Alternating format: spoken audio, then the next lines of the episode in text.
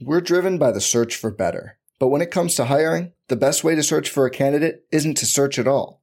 Don't search, match with Indeed. Indeed is your matching and hiring platform with over 350 million global monthly visitors, according to Indeed data, and a matching engine that helps you find quality candidates fast. Leveraging over 140 million qualifications and preferences every day, Indeed's matching engine is constantly learning from your preferences Join more than 3.5 million businesses worldwide that use Indeed to hire great talent fast. And listeners of this show will get a $75 sponsored job credit to get your jobs more visibility at Indeed.com slash BlueWire. Just go to Indeed.com slash BlueWire right now and support our show by saying you heard about Indeed on this podcast. Indeed.com slash BlueWire. Terms and conditions apply. Need to hire? You need Indeed. We're talking projections on Roto Viz Radio. What's up, Roto Viz?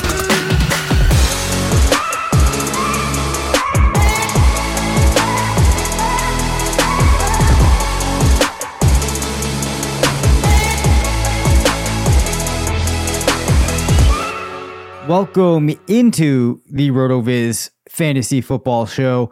I am Dave Caban, one of the owners at RotoViz, coming solo for this episode. Curtis is having some Wi Fi problems out in Ohio. So you get what obviously is the favorite type of episode of this show, just me.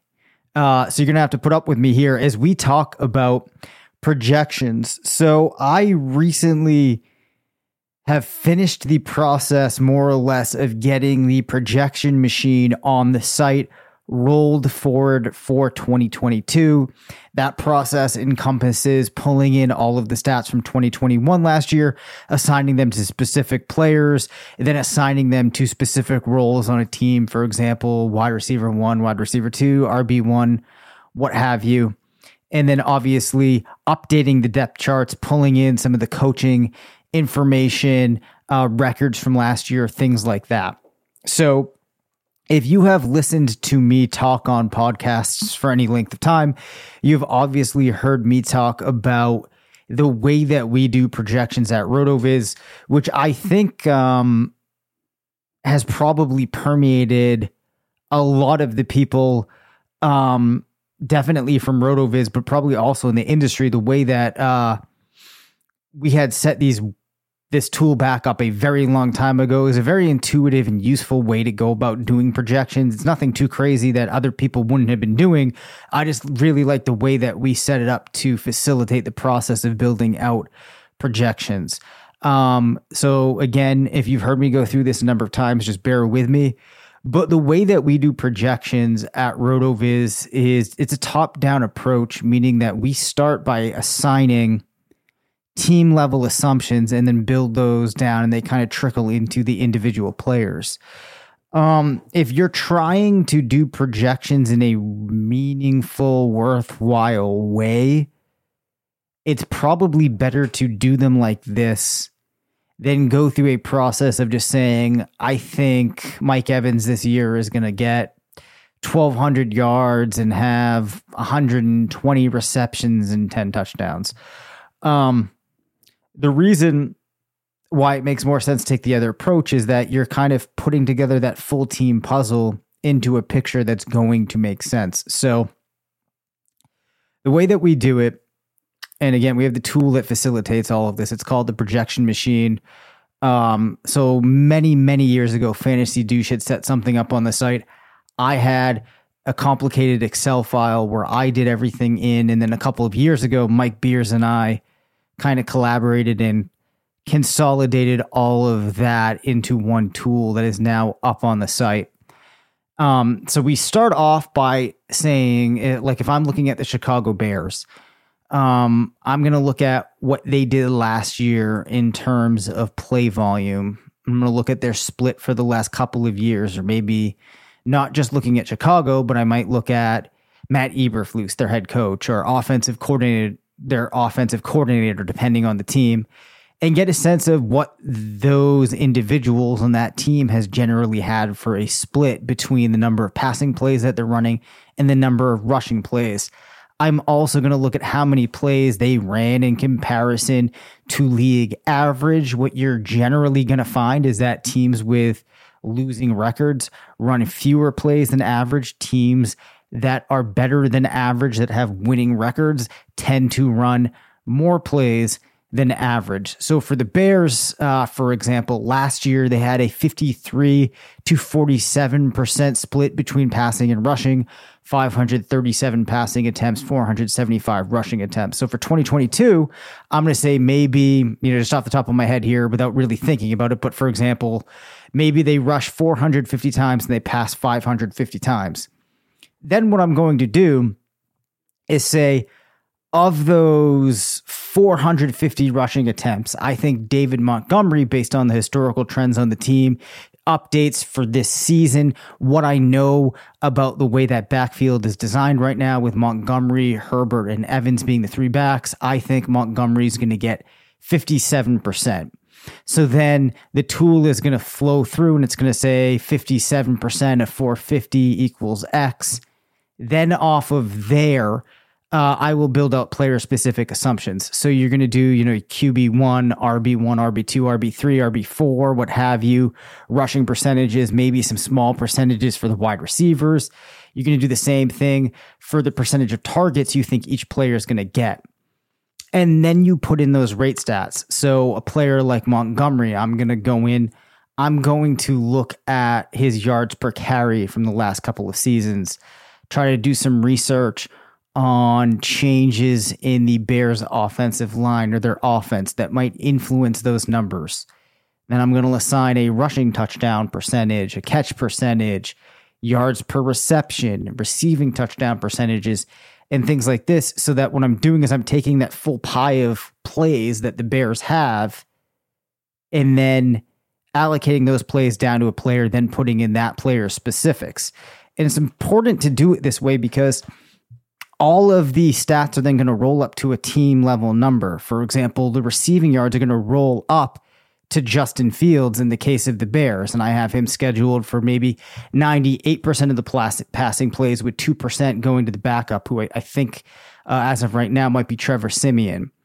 Um, and then that way you're going to assign the quarterback for the team a number that makes sense. Alternatively, you could do it the other way. You could set the line for the quarterback, feed it down to the wide receivers. We think it's more appropriate to go from wide receivers up to the quarterback um, based upon a lot of experience of having done this.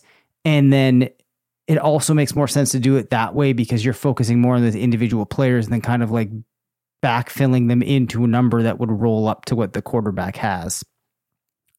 So, what are some reasons that projections are important to do? I think that they give you some level of expectation of what a player might do in the coming season. I think, though, and keep in mind, I've been doing this now for the site for a very long time.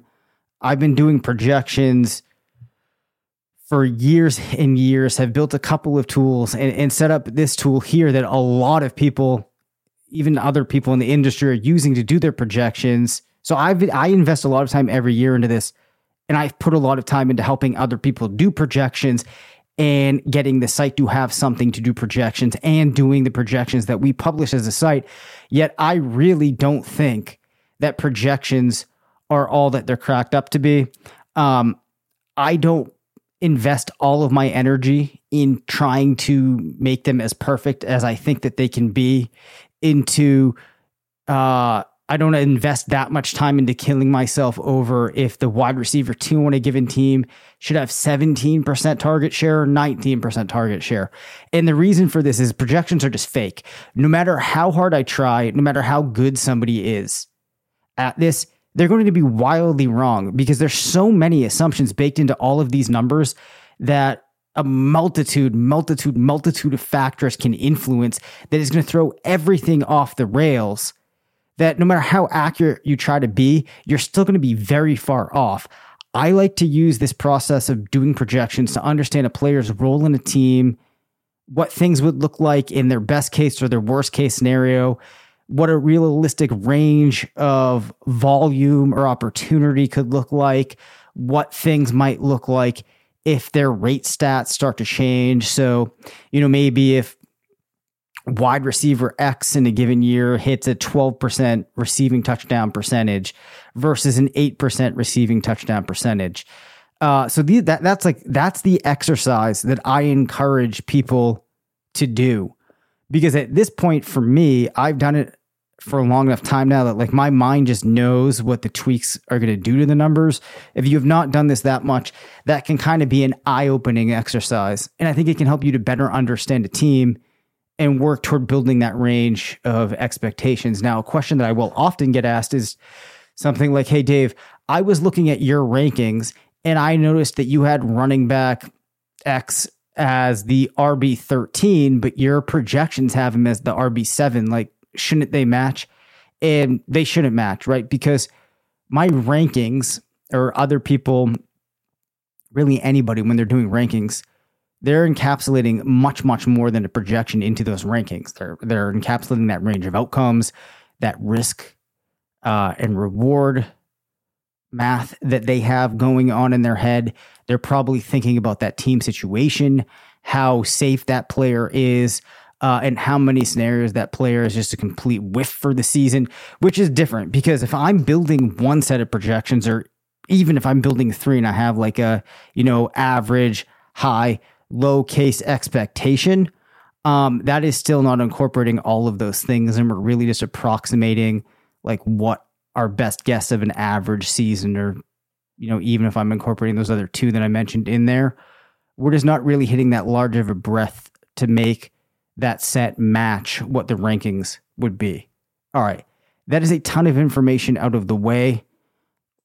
Again i apologize for those of you that listen every year and ha- can hear me go through this but i think it's important because such an emphasis gets put on a couple of things. Major emphasis in the industry gets put on projections. There's also a large emphasis on rankings, um, which I also think can be misguided as well.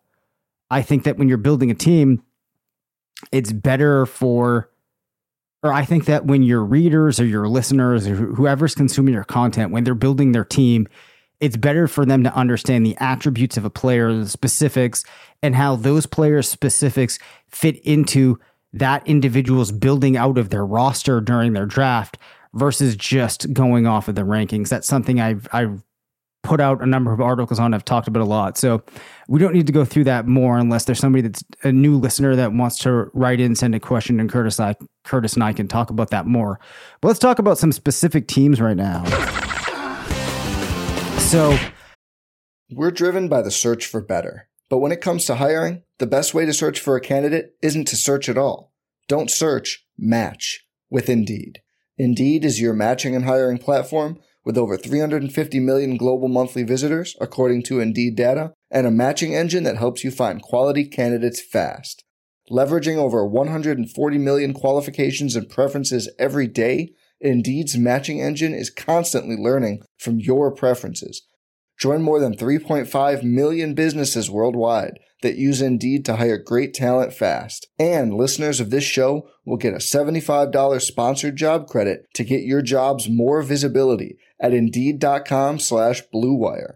Just go to Indeed.com slash BlueWire right now and support our show by saying you heard about Indeed on this podcast. Indeed.com slash BlueWire. Terms and conditions apply. Need to hire? You need Indeed. Survivor 46 is here, and so is On Fire, the only official Survivor podcast. And we have a twist this season. The winner of Survivor 45, Dee Valladares, will be joining us every week. We're going behind the scenes of the biggest moments, the how and the why things happen, and the strategy and analysis you can only get from someone like me, a Survivor winner. Listen to On Fire, the official Survivor podcast, wherever you get your podcast. I have started working my way through um, a number of these teams.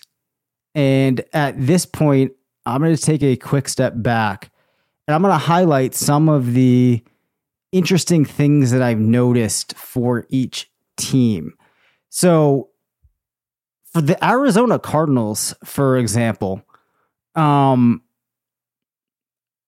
James Conner looking at his projection and his workload, uh, it actually could be kind of tempting to look at James Conner as having the potential to get a lot of lot of work. Uh, behind him on the depth chart right now at running back, you have guys like Jonathan Ward, Eno Benjamin, rookie Keaontay Ingram. Um, I believe that, yeah, they do have Jaylen Samuels on the roster as of now. Uh, but my point here is you know, Eno Benjamin doesn't look like a guy that would shoulder a large workload. Um, Jonathan Ward, I would not expect to be a player that would get a very high percentage. So, in lots of cases, when you have a team with a backfield like this, you would expect its top running back to be at somewhere at least around like a 55% rushing share. Um, but I would say that that's probably too high for Conner because you got to keep in mind that Kyler Murray is probably going to be at a percentage where he's well above 18, probably around like a 21% rushing share, could maybe even go higher. I expect Arizona to be around 480 rushing attempts. Uh, so, with a volume like that, you're going to have to have other backs involved.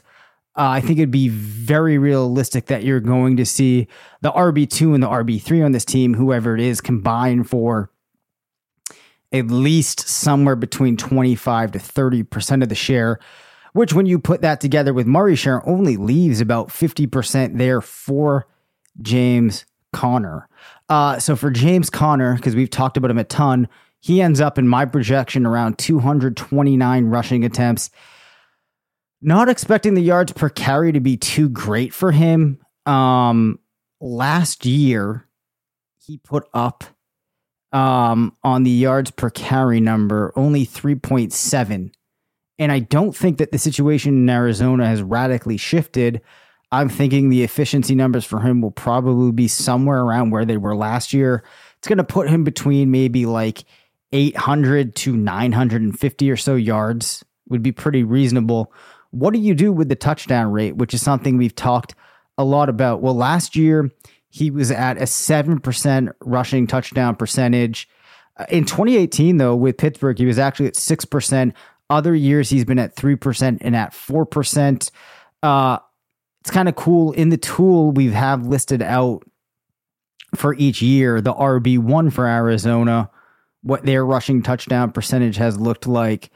Uh, I would say that it's a significant drop to go to four and a half percent, but for Conner and this offense, that four and a half seems reasonable, which would get him to around 10 rushing touchdowns. Now, I have not finished going through all of the teams, but I can tell you that if you include the projections that I had last year for the teams that I have not done yet, um, and you incorporate those with the teams that I have done, as things stand right now in my projections, James Conner only projects as the RB24 with those numbers. So you might be curious. Let's just say, like, if we up James Conner to 56% rushing share, we're going to leave that 4.5 because it's still an aggressive number. And then if we go back to the running back numbers, even with that shift and that pretty dramatic change, James Conner comes in at RB21. So another question could be what if he manages to get a 6% rushing touchdown rate and we keep that 56% rushing percentage which I think is too high to to project but of course you know we're just trying to get a sense of what could happen here. Even if we do that our man James Conner only comes in at 14 so that's a pretty interesting case study right there. I've got to remember not to save these. Um, and this is this is the type of exercise that I think is more meaningful um, than just running down and looking at a list of projections that somebody has. You're going to get married to those numbers in your mind, even if you're not realizing it. They're going to over influence you to think that there's a huge difference, or maybe not, I shouldn't say huge, but you're going to think that there's probably more of a difference between player A and player B than there is if you look at that range of outcomes or you try to approach this from a different way. So projection should just be one input in your process. All right. So that's an interesting player on Arizona. Let's talk about Atlanta because Atlanta is a really interesting team, I think, from the perspective of what shakes out with running back, what shakes out with quarterback, what shakes out in terms of the percentage of targets that Kyle Pitts sees to Drake London. There's a lot of interesting things going on there. So I think that let, us start by just talking a little bit here about Cordarrelle Patterson and what things could look like for him. So the starting point that I'd be interested in knowing is what he did in 2021 in terms of a rushing percentage and a target percentage. He actually controlled a rushing percentage of 41%, target percentage of 13.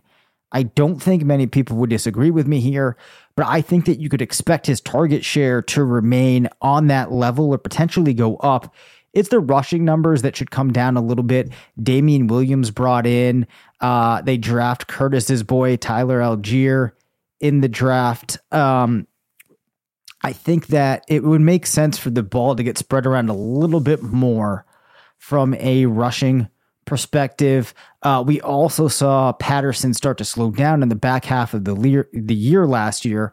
So I think that you see Patterson probably around like a 36% rushing share, 13% target share.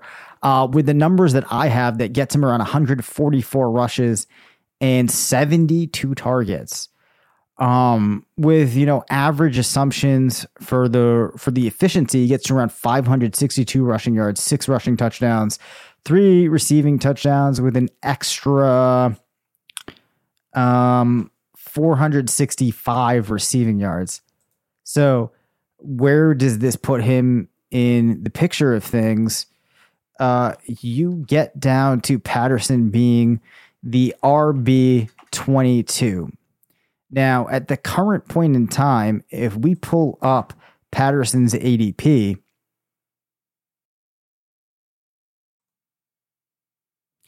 Yeah, so I just pulled up the ADP in the um, best ball tools, and right now in FFPC drafts, you see Cordarrelle Patterson with a positional ADP of 31, so going off the board as the RB 31.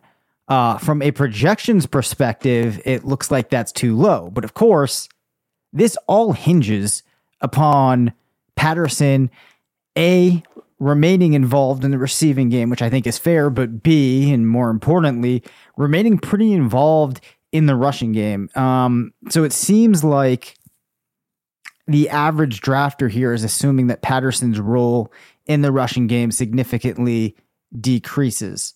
Uh, if it doesn't, and we start to get intel as we move more in towards the summer that Patterson's going to remain a fixture in the backfield, then he would look like a player that is being undervalued. This is the other type of thing that you do with the projections. So when I am all done with the projections, they will be posted on the site. There's going to be enough information for you to kind of ascertain what um, the drivers of that final projection are. So you will be able to see rushing attempts, yards, you know, all that type of stuff. And if you don't want to go through the process of building out the projections yourself, you can look at what I have and think about it in light of where that player's ADP is. And we'll talk about some of these things. You can send in questions um, to the show. Now, Kyle Pitts, I think that people will be interested in. I end up with Kyle Pitts with a target share of around 23%. For tight ends, that's a pretty massive target share. Um, as a reminder, in his rookie season, Kyle Pitts put up a massive target share of 20%. So, a 20% target share is what you see on the low end of an okay wide receiver one for a team.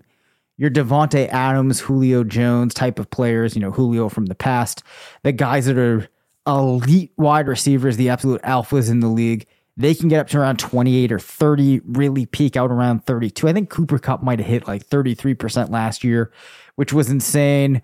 Um, you know, like good wide receiver ones will be somewhere between 24 to 26. Lower level wide receiver ones could be around 23, 22. So a 20% for a tight end is really massive. A lot of tight end ones are peaking out at 14, 15. I mean, tight end one for their team. There's some teams where the tight end one only gets to target share of around 12 or 13. So that's pretty impressive. I think he could get the bump up to around 23%, uh, with Drake London actually coming in 2% behind. It would be very tempting when looking at this team to slot Drake London in for a ridiculous target share. I don't think that you can do that because you are going to have Patterson still going over 10% of a target share. You already have Pitts at 23. And even if you assign a 7% target total to the tight end two, which could go higher on an Arthur Smith team, teams that like to use two tight ends, you're still going to have the lower level wide receivers like Geronimo Allison, uh, Olamide Zaccheaus. They should be getting at least somewhere around like 8% perhaps for target share. You can have Bryan Edwards still there. It's hard to really put those players at the numbers that you would expect for typical roles on a team, even if you're depreciating them a little bit and saying that in comparison to a normal wide receiver three or normal wide receiver four, they're going to have a lower target share. You still can't get Drake London up that much higher. I would say that he peaks out around a 24% target share um, and let's just like see what does a change from 21% mean for Drake London to 24%. So with the stats that I have built in, which for rookies can be hard, so I'm kind of using the profile that he has, where he was drafted to kind of backfill those numbers in. Currently, he's at 185. How big of a change do we have if we go from 21% target share to 24% target share? I don't think it would be that safe to start projecting him much higher than 24%. If I make that change, he goes from 185 up to 214. So that's going to shoot him from the low end wide receiver four, maybe high end wide receiver five range to a low end wide receiver three. Of course, that assumes that all other players stay still.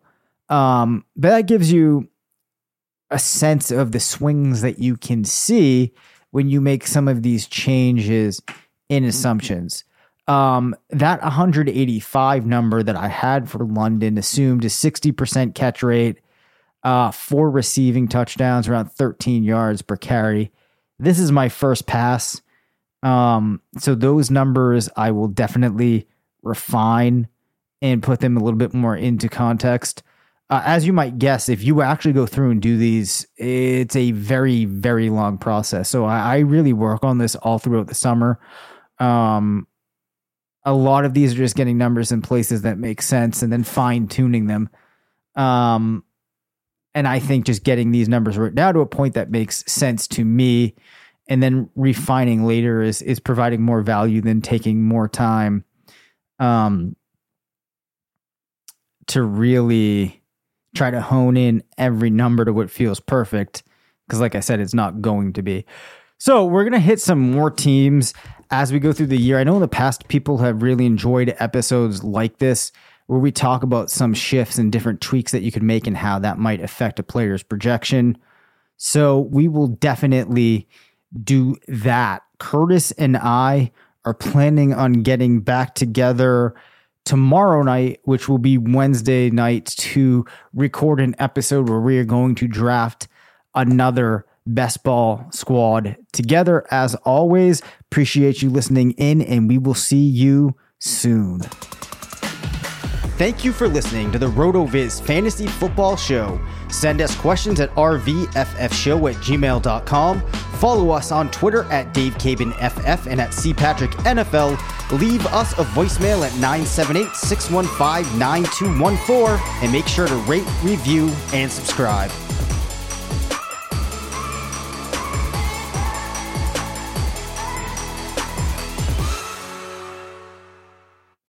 If you own a vehicle with less than 200,000 miles and have an auto warranty about to expire or no warranty coverage at all, listen up. CarShield has a low-cost month-to-month vehicle protection plan that covers more parts than ever. Visit carshield.com/audio to find out how you could pay almost nothing for covered auto repairs. Drivers who activate this vehicle protection today will also receive free roadside assistance, free towing, and car rental options at no additional cost. Get your free quote today at carshield.com/audio. That's carshield.com/audio.